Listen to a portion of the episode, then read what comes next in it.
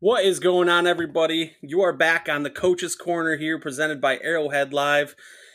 We got a great episode planned here for you today. I'm joined, as always, by my guy, Caleb. Caleb, what's going on? Hey, Justin, what's going on, man? Uh, I think we're about to have ourselves a very interesting episode today. Uh, I think everyone's going to really enjoy it.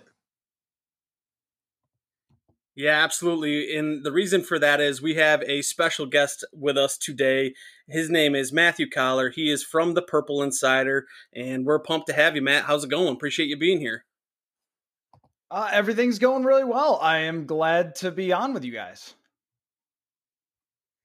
Awesome. So we had to bring an N F C guy in, you know, so he's, he he talks about Minnesota Vikings. We needed to get the N F C perspective. And what we're going to do today is, is we're going to kind of talk about the N F C. So we did an episode a little while back that you should go check out, and we kind of broke down our favorite teams in the A F C, and we're going to do the exact same thing today with the N F C, kind of like a power ranking type thing, and, and might as well get started. And we'll start right with you, Matt, since you're the guest. Who is the best team going to be in the N F C for the twenty twenty season? Okay, so everything with predictions here has to come with, you know, like if their quarterback stays healthy and doesn't get COVID, right? Um, I think, and I guess there there's another asterisk here to put on it with franchise tag drama. Tell me if this is a hot take. I think the Dallas Cowboys could be the best team in the entire N F C. Last year, they were extreme underachievers for how good they were. If you look at their point differential, they should have been like an eleven win team, one of the most explosive offenses in the entire N F L, which I think they could continue doing. But their kicking was terrible, their punting was terrible, their special teams coverage was awful, and their coaching decisions were very, very bad as well. But when you look at what Dak Prescott has to work with here, starting in the backfield with Ezekiel Elliott, but the weapons now are out of this world with Amari Cooper re-signing and them getting CeeDee Lamb, who I could see stepping in right away and being a huge impact player, even with the limited offseason that a lot of these teams has had.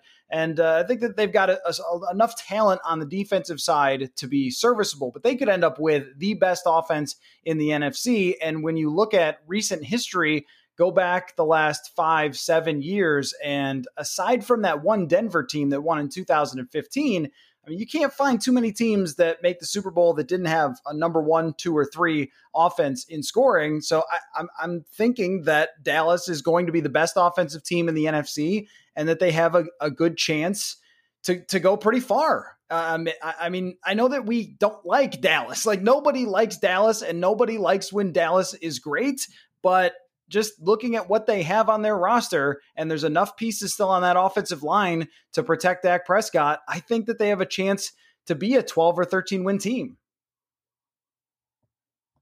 I think that's super interesting because I, I have Dallas in my top seven. I think they're a playoff team.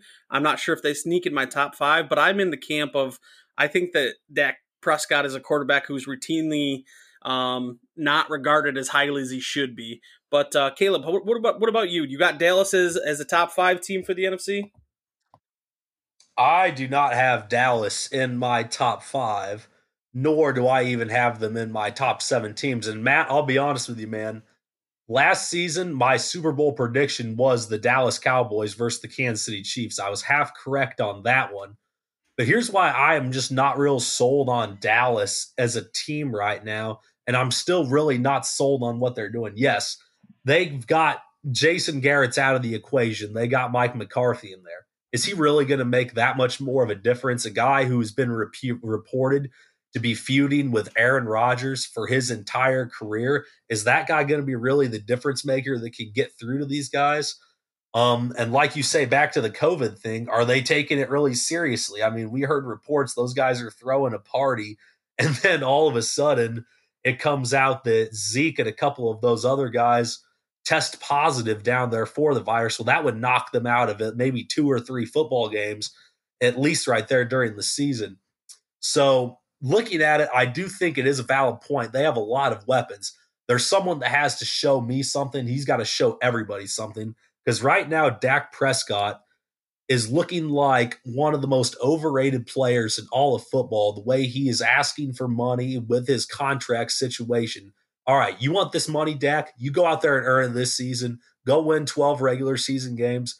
go out there and prove it to us. But right now, the Cowboys haven't proven anything. I don't really like the direction their offensive line is heading. It's starting to deteriorate as they get older, and I'd be interested to see how Zeke's body holds up for towards the end of the season. Okay, the offensive line point I agree with. The other ones, I, I don't know. I mean, Mike McCarthy may have feuded with Aaron Rodgers, but they certainly won a heck of a lot of football games together. So that's, I mean, part one for me is McCarthy's also had some time to step back and reevaluate some of the things that we've done. And you, you mentioned Kansas City. Andy Reid is a good example of a coach who changed Uh, situations from being very good in Philadelphia and then even grew later in his career as a head coach when he went to his second location and ultimately won the Super Bowl. And now the COVID point, I, I have no idea, right? I don't think any of us do of how things are going to play out. If Zeke is going to be one hundred percent healthy because of that, it sounds like he's still having some problems, but we're still also a ways away from the start of the season. I look at Dak Prescott and say, this is a guy that last year led the best offense in the N F L when it came to yards per play. And it was really not even close. Like, now, if Mahomes had played those other couple of games, maybe it would have been closer. But six point five yards per play, the next best was six point two, which is not a small difference when you look at where everybody else is. Uh, I mean, mid-pack teams last year were averaging a yard less per play than the Dallas Cowboys offense. And whether Z- uh, D- uh, Dak Prescott could be a winner, I mean, th- this guy already won thirteen games once in his career when he had a-, a top-notch team. And if I recall, in the playoffs, led what would have been a game-winning drive, but Aaron Rodgers just Aaron Rodgers to him. So I, I look at Prescott as someone who has proven that he can lead a winning team, and he ha- and he can lead an elite offense. And if their defense can hang on just enough, uh, plus look at the division that you're talking about here. I, I don't believe in any of these teams in this division. I don't believe in Philadelphia. Can Wentz even stay healthy for the entire season? The Giants, I can't see them being good. Dwayne Haskins doesn't have a whole heck of a lot to work with uh, for the Washington Football Club. So, I mean, just based on that, they could get a number of wins in the N F C East, uh, so long as Mike McCarthy, I, I guess, can manage games even slightly better than Jason Garrett did last year. And that's my point, too, about the Dak Prescott thing. I think that why, when I said he's routinely underrated is that, you know, Matt, just you just spouted out all the stats there. And and I don't think people understand truly how good he is. Now, I, I think that the offensive side of the ball could be there defensively. I think they're coming around. They did just lose Byron Jones, which, you know, in an N F L that we are living in today, you got to be able to defend the pass. So that could end up being a massive, massive loss for them. And, and the team that I think that in the N F C – you know, I, I could see Dallas making the, the the championship game, but the team that I think that they would face most likely is the New Orleans Saints, and that's who I think the best team in the N F C is right now. And I think it, a lot of it just boils down to Drew Brees, going to be the last ride. It's kind of now or never. They've had some very disappointing losses in the playoffs lately, namely to the Minnesota Vikings, um, where they've had some heartbreaks. You know, everybody has seen that. And I think that they bring back a lot of their key players. Um, I think Breeze is on his last rung, and he kind of knows it, and it's kind of do or die for these New Orleans, New Orleans Saints team. So uh, there's a team that I, I would expect to be right there. They're in the mix every single year. Sean Payton's one of the best head coaches in football, and he's going to have them ready. And I think that there's something to be said with everything that's going on, that a, a guy like Breeze isn't going to need a ton of reps to be where he normally is as far as his elite uh, passing ability. Right? The rest might actually be okay for him because he is a little bit older in age. So I think they'll be right there. Where do you got the Saints, Caleb? Where do you see them falling in this N F C ranking? All right. So for New Orleans, I have them down as my second best team. And like you said, this is going to be Drew Brees' last chance. This is the last dance for him.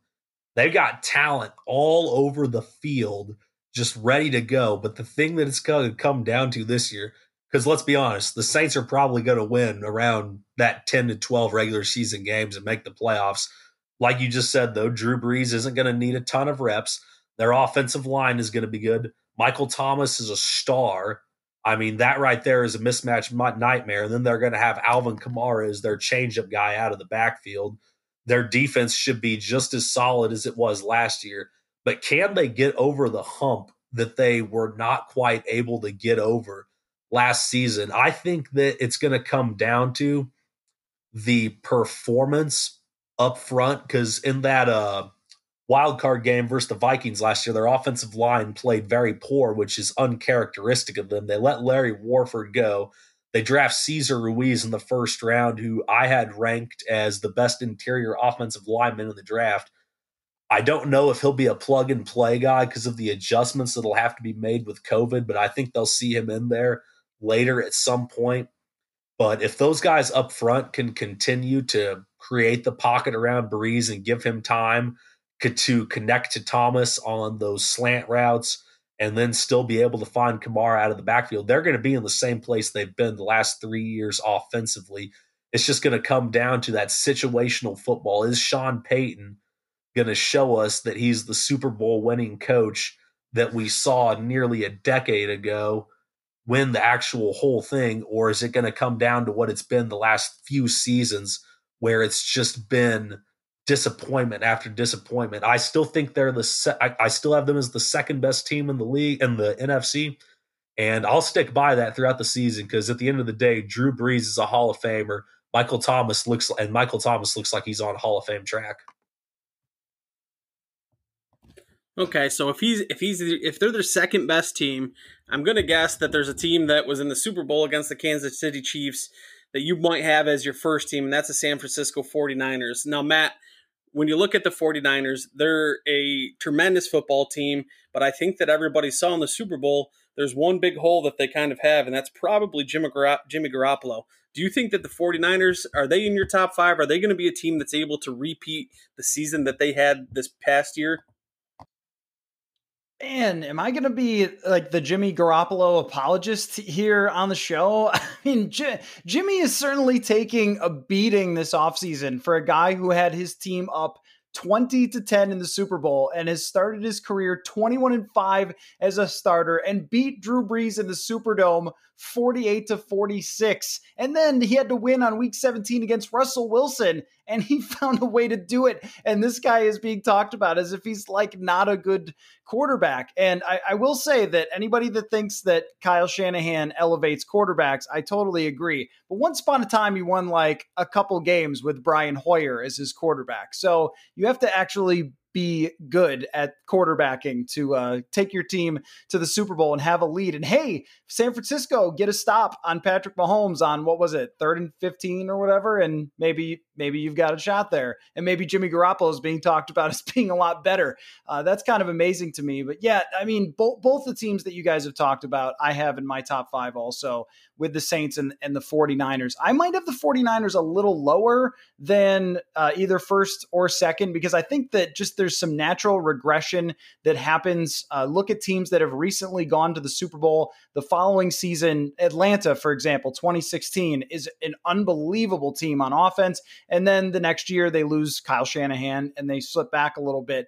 So the forty-niners will still have some continuity there, of course, but I think that there is a lot that a team goes through when they have to play that many football games. They get to the Super Bowl, and even the Patriots, like back-to-back years, we very rarely have seen, if ever, seen them go back-to-back Super Bowls, um, at least to win them. So, you know, that's uh, that is a really tough task, and losing Emmanuel Sanders, I think, does matter for the forty-niners in terms of their weapons. Deebo Samuel being hurt and having his offseason set back, uh, that also could be a little bit problematic for them. But the amount of talent that they have on the defensive line is not going anywhere. And I think when you do have a quarterback that executes the offense as well as Jimmy Garoppolo does in working with Kyle Shanahan, that, yeah, you are going to be still one of the top teams. But when we look at that division, that N F C West, I think, is crazy hard with an emerging Arizona team, Russell Wilson, and you still have Sean McVay and a Rams team that's got enough talent to be competitive. So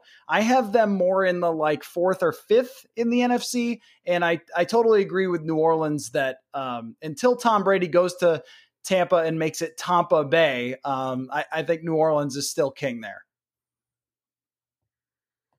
Yeah, the Super Bowl loss hangover is definitely real. If you look at the uh, the years past where the team that loses the Super Bowl is usually a team that regresses, like you said. That that is definitely a real thing.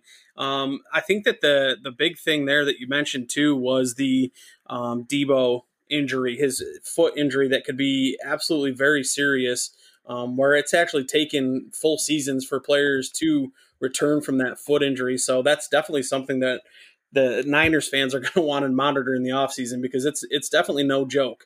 Um, but let, let's keep moving on here. I think that, you know, the third team where we just talked about how tough that N F C West division is, my third team is actually the Seattle Seahawks. And I think this is a team that I probably could look back at and go, what in the world was I thinking? Because I think that um, Russell Wilson is probably the next best quarterback in the N F L after Patrick Mahomes, but he does play in an offense that is very frustrating to watch if you're somebody who likes the ball to be thrown in the air, because they want to run the football, um, which is just seems to be not the most modern way to win football games. If you look at most of the successful teams outside, like maybe the Baltimore Ravens, who are running just a completely different style of offense with a different, completely different style of quarterback. Um, most teams that are successful are throwing the football, and they throw it early. And the Seahawks tend to just throw the ball on first and second down. But I, I think Russell Wilson is just so good. He pulls that team along, kicking and screaming sometimes, um, and does great things that I think they're going to be super competitive. They always are. Carroll seems how seems to pull out wins out of nowhere for some reason. Um, but I have the Seahawks there now. Now, Matt, when you look at the Seattle Seahawks, is this is, is this when we look back at this, maybe even midway through the year, is everybody going to go, "Wow, uh, Justin, that was a really bad call"? uh, maybe, because this roster has deteriorated, especially on the defensive side over the past few years, but this might be the best group of weapons that Russell Wilson has to throw to in quite some time, that they've built it up with D K Metcalf going into his second year. Tyler Lockett is maybe the most underappreciated wide receiver in the entire N F L. And uh, they also added uh, Philip Dorsett, right, from um, who was with uh, the uh, New England Patriots. So much has happened since March that my brain is a little scrambled on free agent signings. But but they, they actually have a lot of people for him to throw to. They still, in my mind, have not upgraded the offensive line enough for me to say, oh, they're going to dominate, uh, you know, in the run game as they had with Marshawn Lynch. But even then, they're always able to at least be efficient enough in the run game to almost justify how much they run. I, I tend to agree with you that the offense is antiquated, but I also watch them absolutely steamroll the Minnesota Vikings with running. So I kind of hesitate with that a little bit.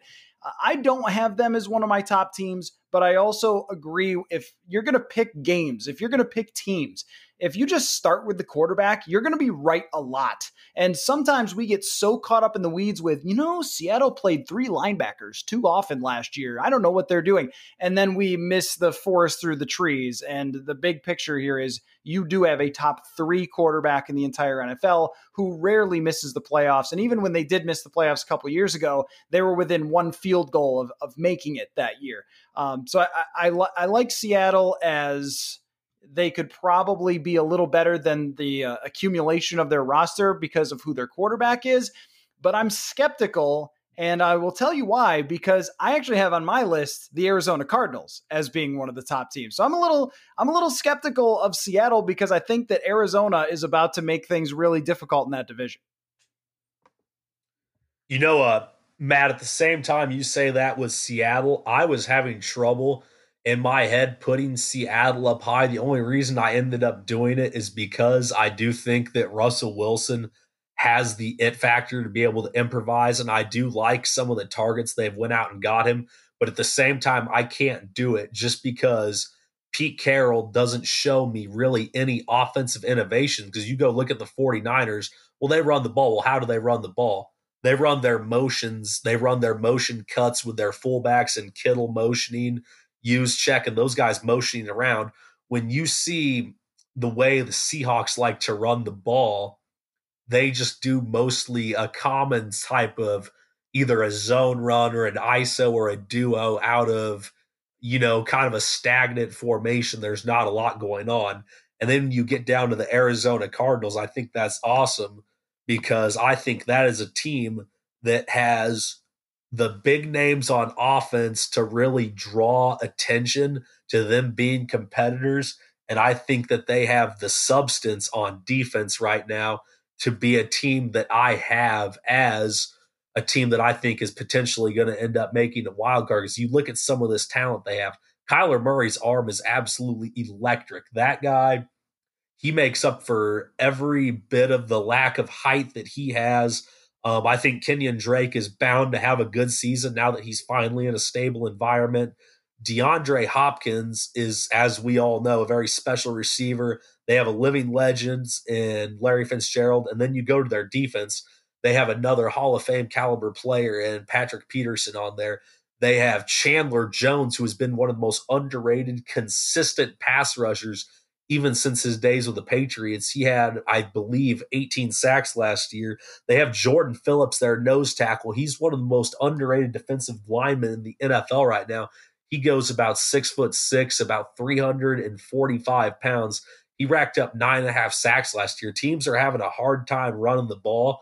The only thing that makes me hesitant to put the Cardinals so high on that list is how is the offense going to be able to form together? How are they going to be able to mold? And are we going to see that chemistry pop out right away? I think Kyler Murray has the talent.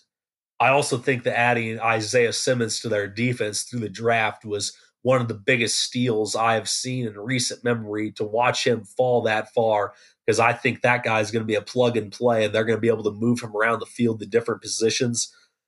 But I don't know if the chemistry will be there early on, especially without the O T As and those kind of sessions like that. And we'll see what goes on with training camp. But I think that this is a team that we could see get hot around late to middle of the season. And I think that they will be competing for a playoff spot by the time everything is said and done. It is a really young team, uh, Arizona still. So I I can see where you would question whether they could take that next step. I just think that they sort of profile as that team that shows us that they're ready a little bit earlier than everybody expects. When you look at a lot of the great quarterbacks, and I think Murray actually has the potential to be a great quarterback, they usually take a big step in that second year. The first year is usually rough. It's a bad team. It's, you know, going through the N F L combine and all that sort of stuff, and then having to learn an N F L offense. But something that uh, Derek Klassen, who writes for Football Outsiders, pointed out to me watching Kyler Murray tape was how quickly he gets through his reads from one side of the field to the other and can flip his feet around and make a strong throw. That, I mean, that for a young quarterback to do at, the, at that level is pretty rare. And you mentioned his arm talent is just out of this world, his playmaking as well. I, I just think he's got all those signs of a guy who takes it to the next level. And we all go, wow, Arizona was better before we all thought they were going to. So that's, that's the one, Justin, that might blow up in my face, but I'm going to roll with it and, and say that I even think that they could win that division. Well, the thing that you just pointed out to me about, you know, Russell Wilson is sometimes you just, you overthink it and then you just look at the quarterback, start at the quarterback. And I, I think you guys kind of nailed it with, with Kyler Murray as somebody that is right on the cusp of being an absolute superstar in this league. I write a weekly um, article for Arrowhead Live, the Power Rankings Digest, and I did a quarterback ranking and I had him at eleventh and I was tempted to even put him even higher. And I, I had some people that thought that, you know, in, a, in his second year, that that might've been a little too high, but I, I believe in his talent so much. Um, if you, if you watch him, he has one of the best arm talent in the N F L. And I'm not talking just, you know, arm talent is more than just throwing the ball hard. Um, for everyone listening, it, our arm talent is the ability to throw from different platforms and be accurate at multiple levels on the field. And, and when you watch him, he has all that. Now, that being said, I do not have them as, as one of my top teams. And, you know, one of the other teams that we have not talked about yet, which I'm kind of shocked about, is the Tampa Bay Buccaneers. Now, I do think that they're going to be a team that we're going to see as a top five team. I have them as my four, fourth ranked team in the N F C right now. Um, and that is because, one, they're they're loaded on the outside with just, even if you just look at the two guys out there and Mike Evans and Chris Godwin. I think that Chris Godwin, if all you fantasy guys out there, I think Chris Godwin is going to absolutely eat in this offense with Tom Brady. He is uberly more talented and athletic than a Julian Edelman who who thrived with Tom Brady. Um, he is going to have the middle of the field open. You know, there's going to be Gronk there. There's going to be Evans. He's going to be able, you know, the question is, does Tom Brady have enough left in the tank to make this team competitive? Because there's t- people out there saying this is a Super Bowl team. Now, maybe, but I, I could. I think they're going to be a playoff team. I don't know about Super Bowl. Matt, you got them. You got them in your ranking.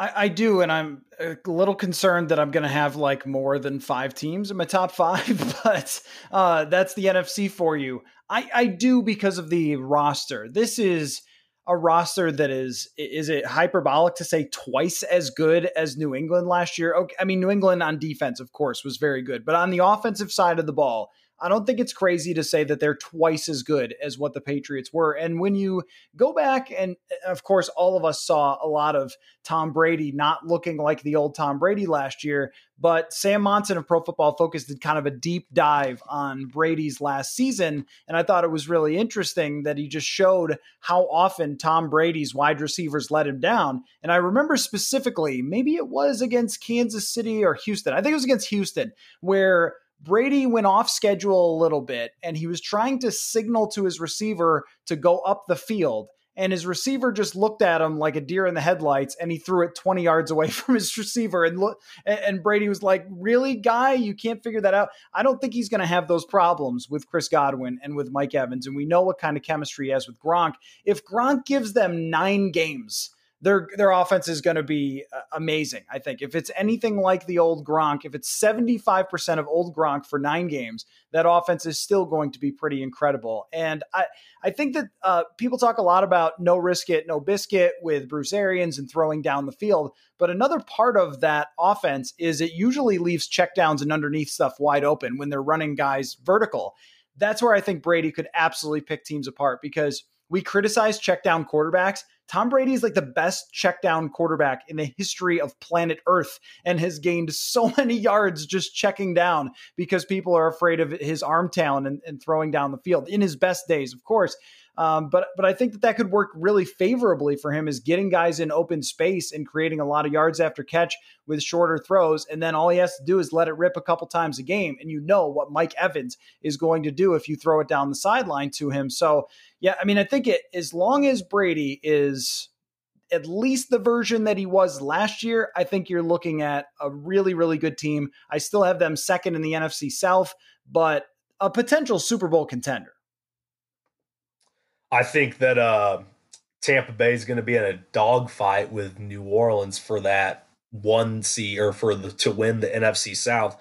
And I think you guys have all made excellent points about the outside talent and him being able to throw the ball and being able to work with Bruce Arians, where I think he will see a bigger improvement on the roster.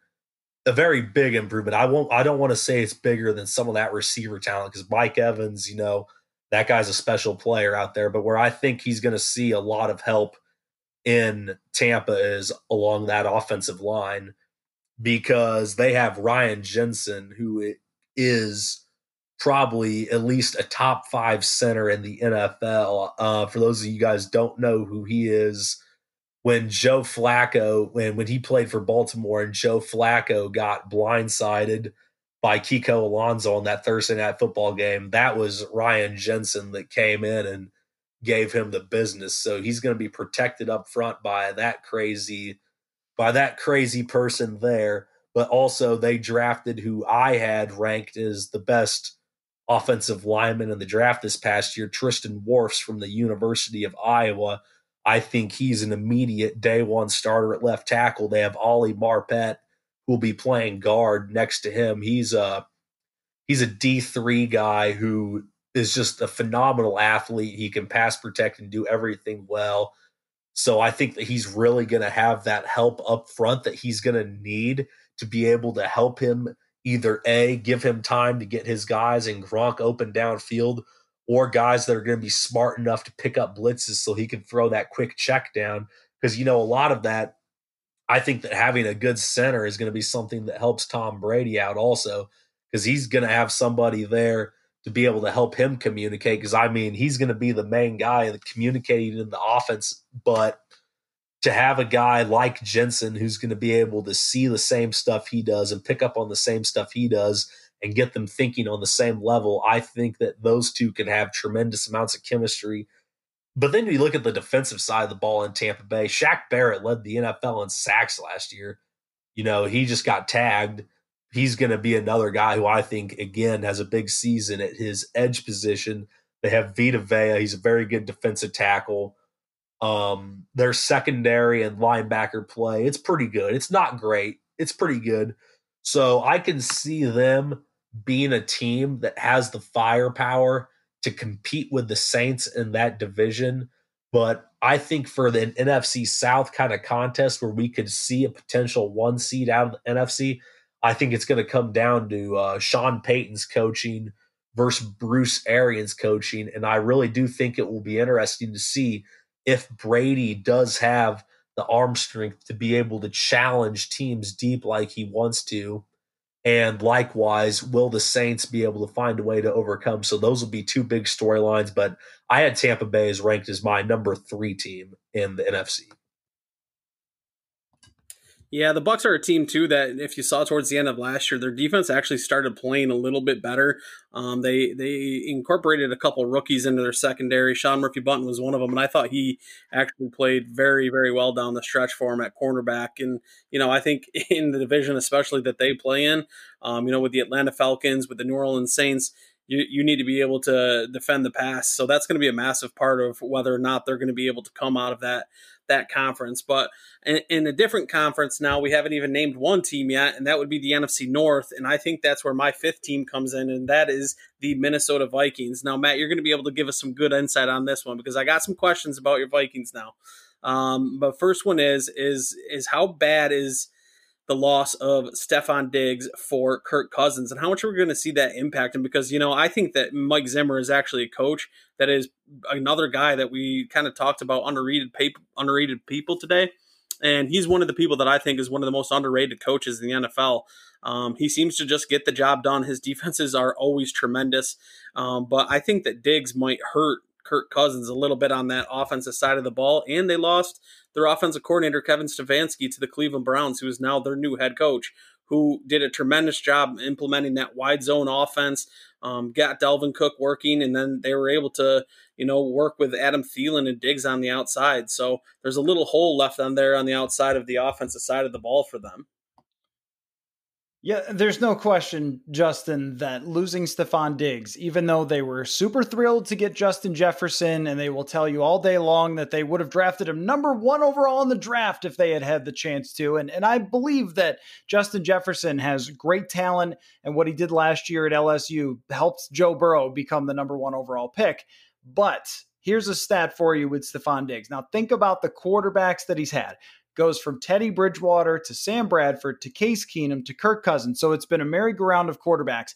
This is a P F F stat here. When throwing to Stefon Diggs, the accumulation of those quarterbacks had a one oh eight point four rating over his career. Basically a full season's worth of throws in his direction, thirty-two touchdowns, thirteen picks. I mean, this guy is a kingmaker when it comes to getting open. He can do absolutely anything. He could be your slot receiver underneath. He could be your deep receiver like he was last year, averaged eighteen yards a catch last season. I mean, there are very few players who can run routes and get open as routinely as him. And oh, by the way, he's one of the best in the N F L when it comes to contested catches too. So just adding Justin Jefferson, a rookie, we'll see. Last year, I think one rookie ended up over a thousand yards. So it's not easy to be a rookie in the N F L. That is a significant loss for them. Now, Adam Thielen is still really, really good. And when he's been targeted a ton in past years, over a hundred times, he's still had great seasons. Last year, he's banged up. He doesn't have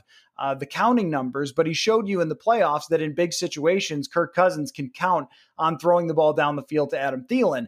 It's still a huge loss, though. I mean, they were a team that every year you went into the season, you knew that you had the best receiver combination in the N F L, if not top three. And now you don't know what you have aside from Adam Thielen. If Irv Smith steps up, then you might have something special there. If Justin Jefferson is great right away, you might have something special there. But we don't really know yet. And the number three receiver is B C Johnson, a seventh round pick from last year who, you know, stepped in and did okay, but doesn't have explosive traits, if you will, where you're talking about someone who's going to be a massive difference maker. I'm not even sure Tajay Sharp makes the roster. Chad Beebe is after that. And then the offensive line has simply not been improved. I mean, they draft Ezra Cleveland in the second round. Unlikely that he's going to start, especially with this offseason. Your tackles are the same. I don't know who the starting guards are at this moment. And if Garrett Bradbury doesn't take a massive leap forward in pass protection, you're going to end up with a lot of the same problems.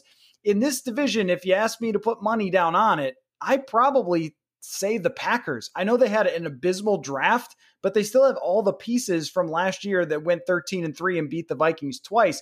So I, I'm I'm a little skeptical that the Vikings can win the division. I think that they're happy this year. There's seven playoff teams.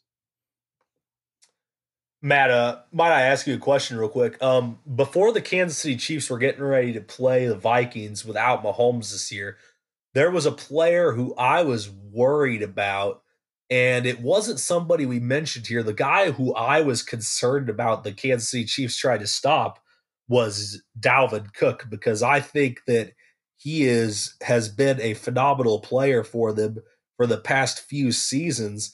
And I really think that with their play action game, like you said, Stefanski helped that offense find efficient ways to be able to get their guys open and help Cousins out. If you see what he said about the play action passing and Cousins doing better off of that, I think you have to attribute some of that to Dalvin Cook's ability to run the ball, especially since that off last, last season, especially, but since that offensive line, I would describe them as average at best. I think that Cook carried a lot of water on the offense last year. Oh, how do you see the team being impacted by his contract situation headed into camp, and what do you see as the overall outcome for that? So the last time that I talked to someone in the know about the Dalvin Cook situation, I got both, I think something gets done and we're really far away. so uh, I'm not sure where to stand, and these next two weeks are going to really tell us. Now, this is one where I go back and forth on, because Dalvin Cook is special. Uh, with the football, him and Saquon Barkley, I think, are on a different level of making people miss, breaking tackles, getting yards after catch, making something out of nothing, and, and not having negative runs. I can't remember many times at all that I saw Dalvin Cook get tackled behind the line of scrimmage, because he would make zero runs into two yards or negative threes into zeros and things like that. And then where he was such a huge deal for them was in the screen game last year. Kirk Cousins, throwing behind the line of scrimmage, averaged eight yards per pass attempt. When do we ever see that? I mean, that really tells you about his ability to get a little space and make a lot out of not much. And if they don't have that, you know, I think Alexander Mattison, their backup running back, is a tremendous talent. Uh, and he averaged four point six yards carry last year. And Mike Boone is a special athlete who's just sort of figuring out how to play football. And even he averaged, I think, four point nine or something like that, or, or, or even over five.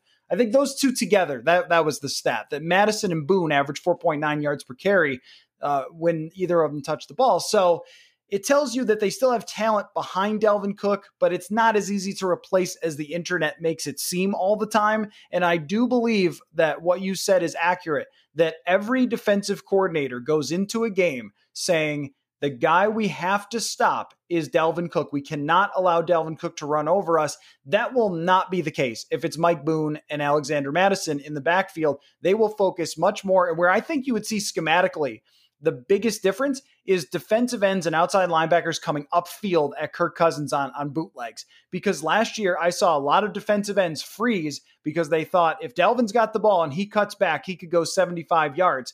But certain teams were more aggressive with their outside linebackers and defensive ends at coming upfield, expecting the bootleg. And that really threw some things off, especially when the Packers did it twice against them with Za'Darius and Preston Smith. So, you know, I think it's really something to watch for sure over these next couple of weeks. But I also look at the Vikings' recent history, and you'd have to hunt for somebody that they didn't pay over the, uh, that they've liked, right? I mean, they very rarely let people go until their primes were over, like Xavier Rhodes and Linval Joseph, but they re-signed Anthony Barr.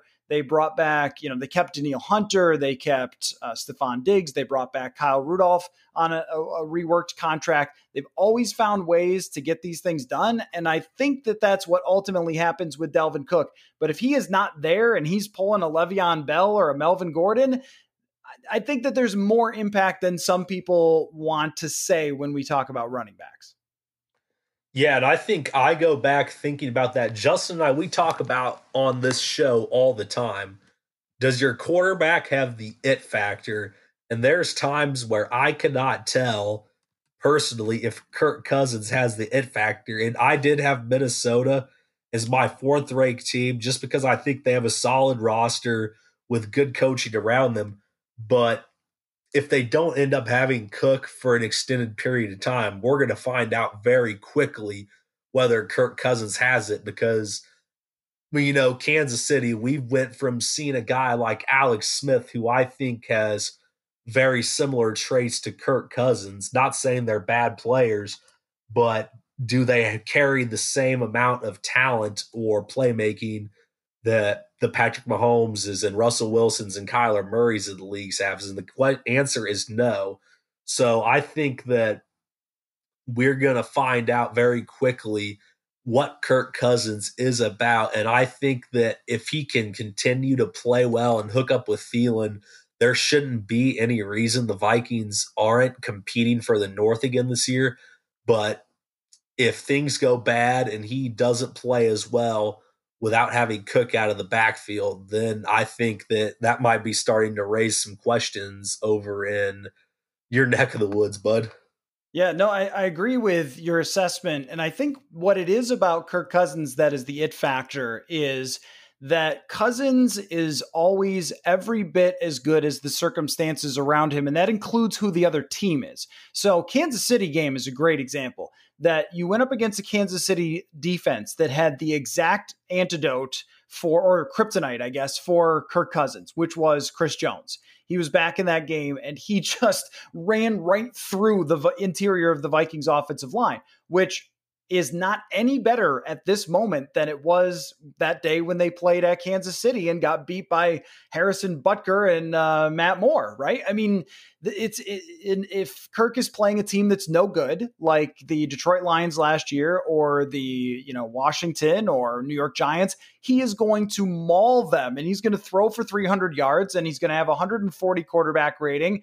But then he goes up against Green Bay twice, a defense that could create interior rush, and he no-shows in both of those games. It's been his entire career is like that. And if you go back to even with Washington, when he's got great weapons, Deshaun Jackson is in his prime. Pierre Garçon is very good. Jordan Reed and Vernon Davis, both very good.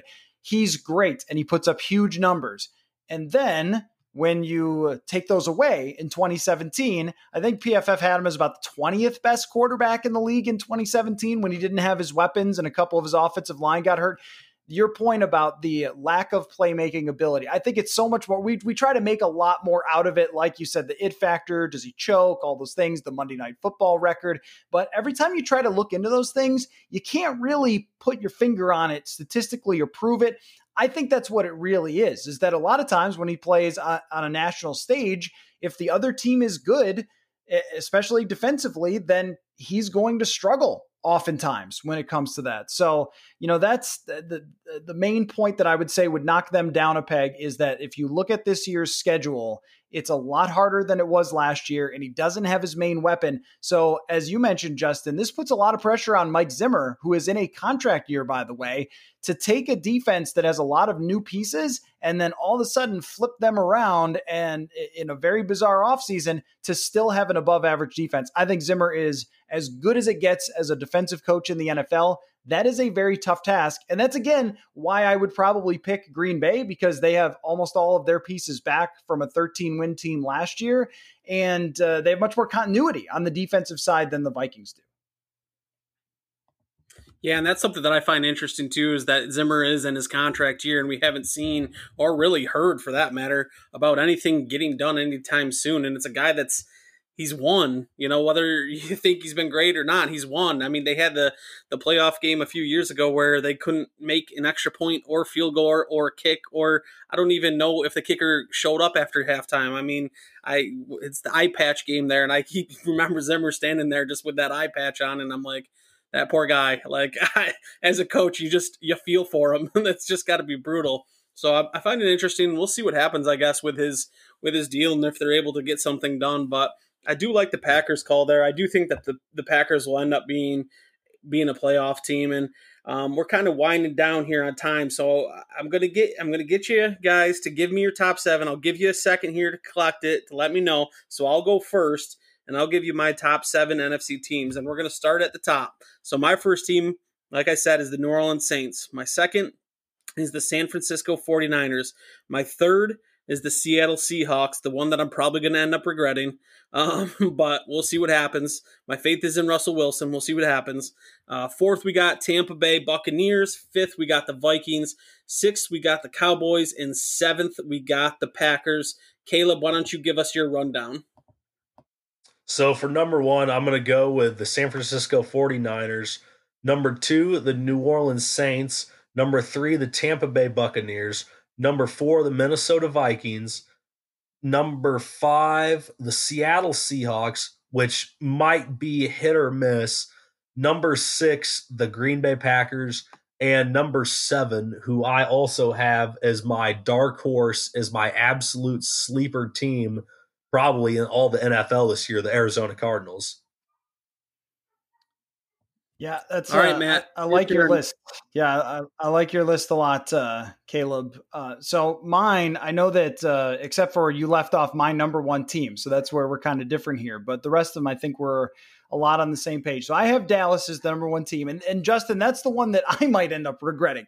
Dallas might go six and ten, and it's a total disaster. Dak Prescott is gone after this year. And I don't know, maybe Aaron Rodgers will be the quarterback in Dallas. Who the hell knows? But uh, I'm still going to go, I believe in offense. So I'm going to go the Dallas Cowboys are the number one team.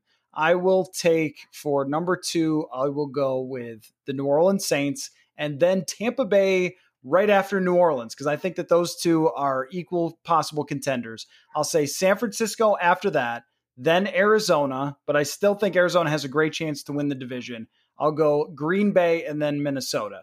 And I'm leaving off Philly here, which I think is a very borderline team. And the darkest horse that I actually did consider, but I thought, can I really make a good case for this when Matt Patricia is their head coach?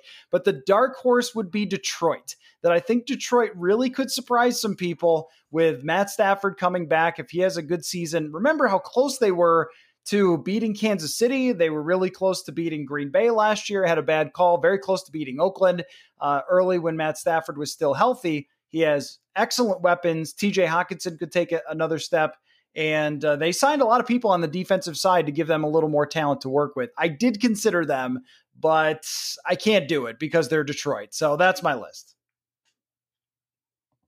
I think that I actually like your two dark horse calls. Your just misses in Philadelphia and Detroit. I considered them both as well because, again, we talk about quarterbacks. I put my faith in quarterbacks. I think Carson Wentz, if he's healthy, is an absolute stud. And I think that people forget the absolute tear Matt Stafford was on last year before he went out and missed half of the year with his broken back. Uh, he was actually on pace for like five thousand yards and thirty-eight touchdowns. And I, I think he's another quarterback that kind of gets underlooked because he's played – on some bad football teams in Detroit. And that's that's tough to get any recognition as a quarterback because usually whether you want it or not, you're getting the praise, and whether you want it or not, you're getting the blame. So, but I think I think that'll be super interesting to see how the, he kind of bounces back from that injury. Um, so a, as we just kind of close out here, uh, just want to thank Matt, you for coming on. I think this was an outstanding show. Why don't you tell all of our listeners where they can find you on Twitter and all your websites and all that good stuff? yeah. Uh, so on Twitter is at Matthew Collar, which is C O L L E R, the last name. And uh, my website is purple insider dot com. You can go there. You can check it out. You can get on my email list to get one article a week, or you can subscribe to get all of my work. And then my podcast is called Purple Insider. So wherever you get your podcasts. And I, I know that I really angle it toward Vikings fans, of course, and there's a lot of hardcore Vikings talk, but there's a lot, also a lot of like N F L talk, like we just did right here. So uh, if you're a hardcore N F L fan, you want to check that out as well. And I appreciate you guys very much having me on. All right, Caleb, what are you working on? And tell everybody where they can find you. Well, first off, let me thank Matt again for coming on. It was, we had a great conversation. You can find me on Twitter at C J Scoobs. Uh, be on the lookout for some of the film clips I've been putting up lately. Um, today, I just finished an article writing about the Chiefs' defensive line rotation with or without Chris Jones. So there's a couple of scenarios. I talk about some guys who would have to step up, like Mike Bennell and Colin Saunders.